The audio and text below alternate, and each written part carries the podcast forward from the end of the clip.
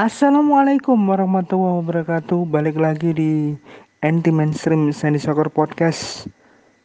Barengan saya Nomo di sini. Dan kali ini kita akan menjemput second leg dari UEFA Champions League di mana salah satu game yang menjadi attention adalah Liverpool yang menjalani second leg menghadapi Inter Milano namun sebelum kita memulai materi, izinkan saya mengucapkan terima kasih yang sebesar-besarnya untuk Anda semua 7000 lebih pendengar dari 42 negara yang sudah mendengarkan podcast ini sejak episode pertama pada tanggal 6 Februari 2021 yang lalu. Berharap podcast ini bukan hanya sekedar menghibur tetapi juga mengedukasi. Tanpa berlama-lama, inilah Langsung saja kita mulai preview singkat UEFA Champions League Liverpool versus Inter Milan. Kalau kita lihat secara statistik di sini memang Liverpool dalam kondisi yang aman karena sudah meraih kemenangan dengan skor 0-2 di putaran pertama beberapa minggu yang lalu. Nah, statistik keseluruhan menjabarkan bahwa musim ini merupakan kesempatan kelima secara beruntun bagi Liverpool bisa berada di babak 16 besar Liga Champions. Secara overall tim ini sudah 10 kali berada di fase ini. Dalam 9 kesempatan sebelumnya, Liverpool sudah meraih 7 kemenangan dan dua kali kalah di babak 16 besar, di mana dua kekalahan itu terjadi saat mereka bertemu Atletico Madrid dua musim yang lalu, tentu teman-teman masih mengingatnya, dan juga bertemu Benfica di musim 2005-2006. Sebuah catatan menguntungkan bagi Liverpool karena dalam 8 game terakhir Liga Champions yang digelar di Anfield, Liverpool sudah menuai 6 kemenangan dan sekali imbang serta hanya sekali kalah.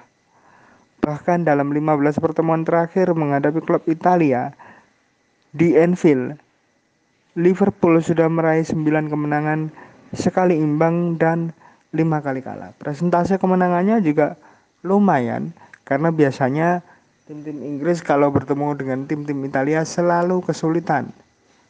Nah, rekor baik ini semakin bertambah baik karena dalam tujuh kesempatan terakhir Liverpool menghadapi klub Italia di kompetisi Eropa dengan format pertandingan dua putaran mereka sudah mencatatkan lima kemenangan dan dua kali kalah. Bahkan yang terbaru dalam empat kesempatan terakhir, Liverpool selalu menang ketika bertemu klub Italia di fase knockout. Performa yang cukup impresif dari Anfield Gang. Untuk laga dini hari nanti memang Liverpool banyak diuntungkan, terutama dari segi rekor statistik Selain yang tadi sudah saya sebutkan di segmen sebelumnya, ada catatan mentereng lainnya yang dimiliki oleh skuad Jurgen Klopp. Di mana dalam 34 kesempatan khusus untuk kompetisi Eropa, Liverpool selalu menang dan lolos ke babak berikutnya. Kalau di putaran pertama saat bermain away, mereka berhasil memenangkan pertandingan. Jadi kalau dilihat dari tren performanya Liverpool di putaran pertama yang lalu mereka berhasil memenangkan game dengan skor 0-2 dan Liverpool sudah 34 kali bertemu dengan situasi seperti ini. 34 kali kesempatan mereka selalu berhasil lolos dengan cara memenangkan pertandingan. Istilahnya adalah memetik double winner di dua leg So, dini hari nanti merupakan kesempatan ke-35 untuk mereka bisa melakukan itu. Dan secara hitung-hitungan statistik memang sedikit diuntungkan. Walaupun kalau menurut probable line up yang ada di depan nanti jelas ada Sadio Mane dan, dan Mo Salah. Tetapi yang mendampingi mereka berdua bukanlah seorang Diogo Jota melainkan seorang Luis Diaz. Lalu bagaimana jika terjadi keajaiban? Mengingat Di fase knockout kali ini lagi-lagi saya harus tegaskan tidak ada aturan gol tandang. Jadi bisa saja walaupun peluangnya kecil, bisa saja ada keajaiban Inter memaksakan game ini hingga babak adu penalti. Kalau itu terjadi, maka rekor dari Liverpool adalah empat kali menang dan sekali kalah dalam lima kesempatan terakhir. Kemudian kita beralih ke sisi Inter Milan sekarang. Dalam kesempatan kesempatan terakhir ya, 8 kesempatan terakhir lebih tepatnya. Khusus di babak 16 besar Liga Champions, mereka sudah meraih 4 kali kemenangan dan 4 kali kalah. Cukup mengerikan, presentase kemenangannya hanya 50% saja. Dan rekor ini semakin buruk karena catatan tandang Inter ke tanah Inggris. Mereka hanya meraih satu kali menang dari tujuh kunjungan terakhir Bahkan kalau dipersempit lagi spektrumnya,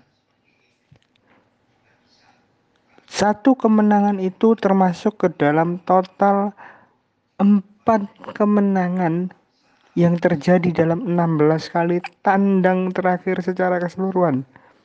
Jadi memang kenyataan bahwa tim-tim tim-tim Italia ketika bertandang ke tanah Inggris selalu kesulitan.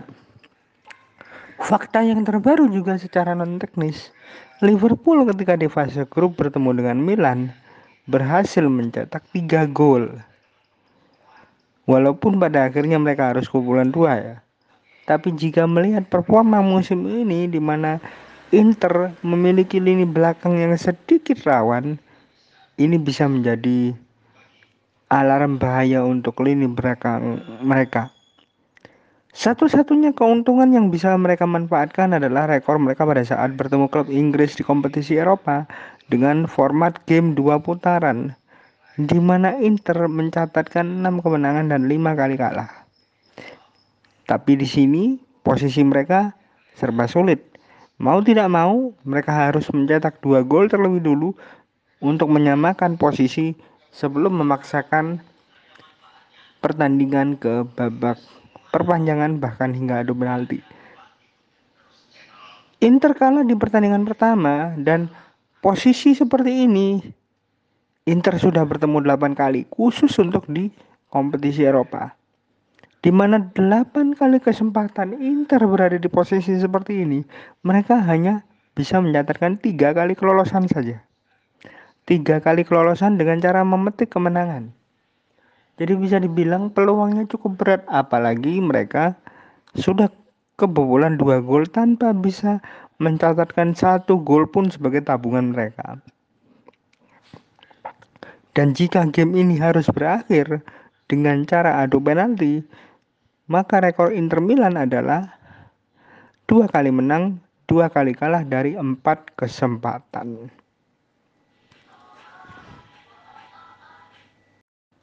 Sekarang waktunya kita melihat bagaimana statistik dari kedua klub yang bermain.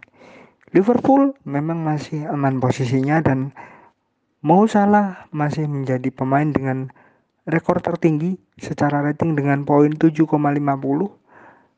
Tapi jika kita melihat statistik yang terbaru setelah putaran pertama kemarin, jumlah gol per gamenya Liverpool masih di angka 2,7 dan goal conversion menjadi 16%. Nah, yang menarik dari total 19 gol yang dicetak oleh Liverpool musim ini di Liga Champions tidak ada satupun gol yang tercipta dari skema tendangan bebas. Tetapi dari 19 gol yang terjadi, 13 di antaranya terjadi di dalam kotak penalti, sedangkan 5 dari luar. Uniknya lagi, dari 19 gol yang terjadi, 11 diciptakan lewat kaki kiri, 4 kaki kanan, dan sisanya dari sundulan kepala. Ini artinya Liverpool punya efektivitas yang cukup tinggi jika sudah berada di paint area jika sudah berada di penalty box. Bahkan pada saat kita berbicara passing, akurasi passing per game dari Liverpool mencapai angka 85,9 persen. Kemudian, ketika kita melihat ke sisi yang lain, Inter Milan sekarang. Inter Milan di Champions League memang performanya tidak begitu meyakinkan bahkan mereka lolos sebagai peringkat kedua untuk UEFA Champions League bersama dengan Real Madrid hanya mencetak 8 gol dan kebobolan 5 kali. Satu gol lebih baik jika dibandingkan dengan Syarif Tiraspol. Tapi kalau kita lihat statistiknya, skuad yang dilatih oleh Simone Inzaghi ini dari 8 gol yang mereka catatkan itu artinya gol per game mereka hanya 1,1 dan gol conversionnya sepanjang Liga Champions musim ini hanya 6%. Hanya 6%. Dan tidak ada momen gol dari Inter Milan yang tercipta dari luar kotak penalti karena 8 semuanya tercipta dari dalam dan itu terjadi dari 86 kesempatan. So, jika kita lihat dari statistik ini, maka Liverpool memang sangat-sangat diunggulkan untuk bisa lolos ke babak perempat final. Untuk wasit yang bertugas ada nama Antonio Mateo Laos dari Spanyol punya rata-rata kartu kuning 5,09 kartu kuning per pertandingan dan 0,21 kartu merah per pertandingan di Liga Champions. Dan malam ini merupakan game Liga Champion ke-45 baginya. Kalau yang tadi saya sebutkan itu sepanjang karir karena di Liga Champion 3,9 artinya hampir mendekati angka 4 kartu kuning per game dan tiga kartu merah per gamenya di Liga Champions setelah 44 laga berlalu dan dia juga sudah memberikan 11 kali tendangan penalti. Itu yang bisa saya hadirkan hari ini. Terima kasih sudah mendengarkan. Sebelum saya pamit, jangan lupa untuk memfollow akun sosial media Gibol Respect baik di Instagram maupun di Facebook. Dengan cara cari saja di kolom pencarian Instagram dan Facebook kalian masing-masing. G I B O L R E S P E C T G I B O L R E S P E C T. Dan kemudian jangan lupa juga untuk memfollow akun TikTok Susana SB 913 karena di sana tersaji banyak sekali konten yang full respect mengenai sepak bola, lingkungan hidup, dan juga kemanusiaan tentu saja. Untuk kali ini sekian, terima kasih sudah mendengarkan. Assalamualaikum warahmatullahi wabarakatuh dan sampai jumpa di episode berikutnya. See you soon. Bye, chao.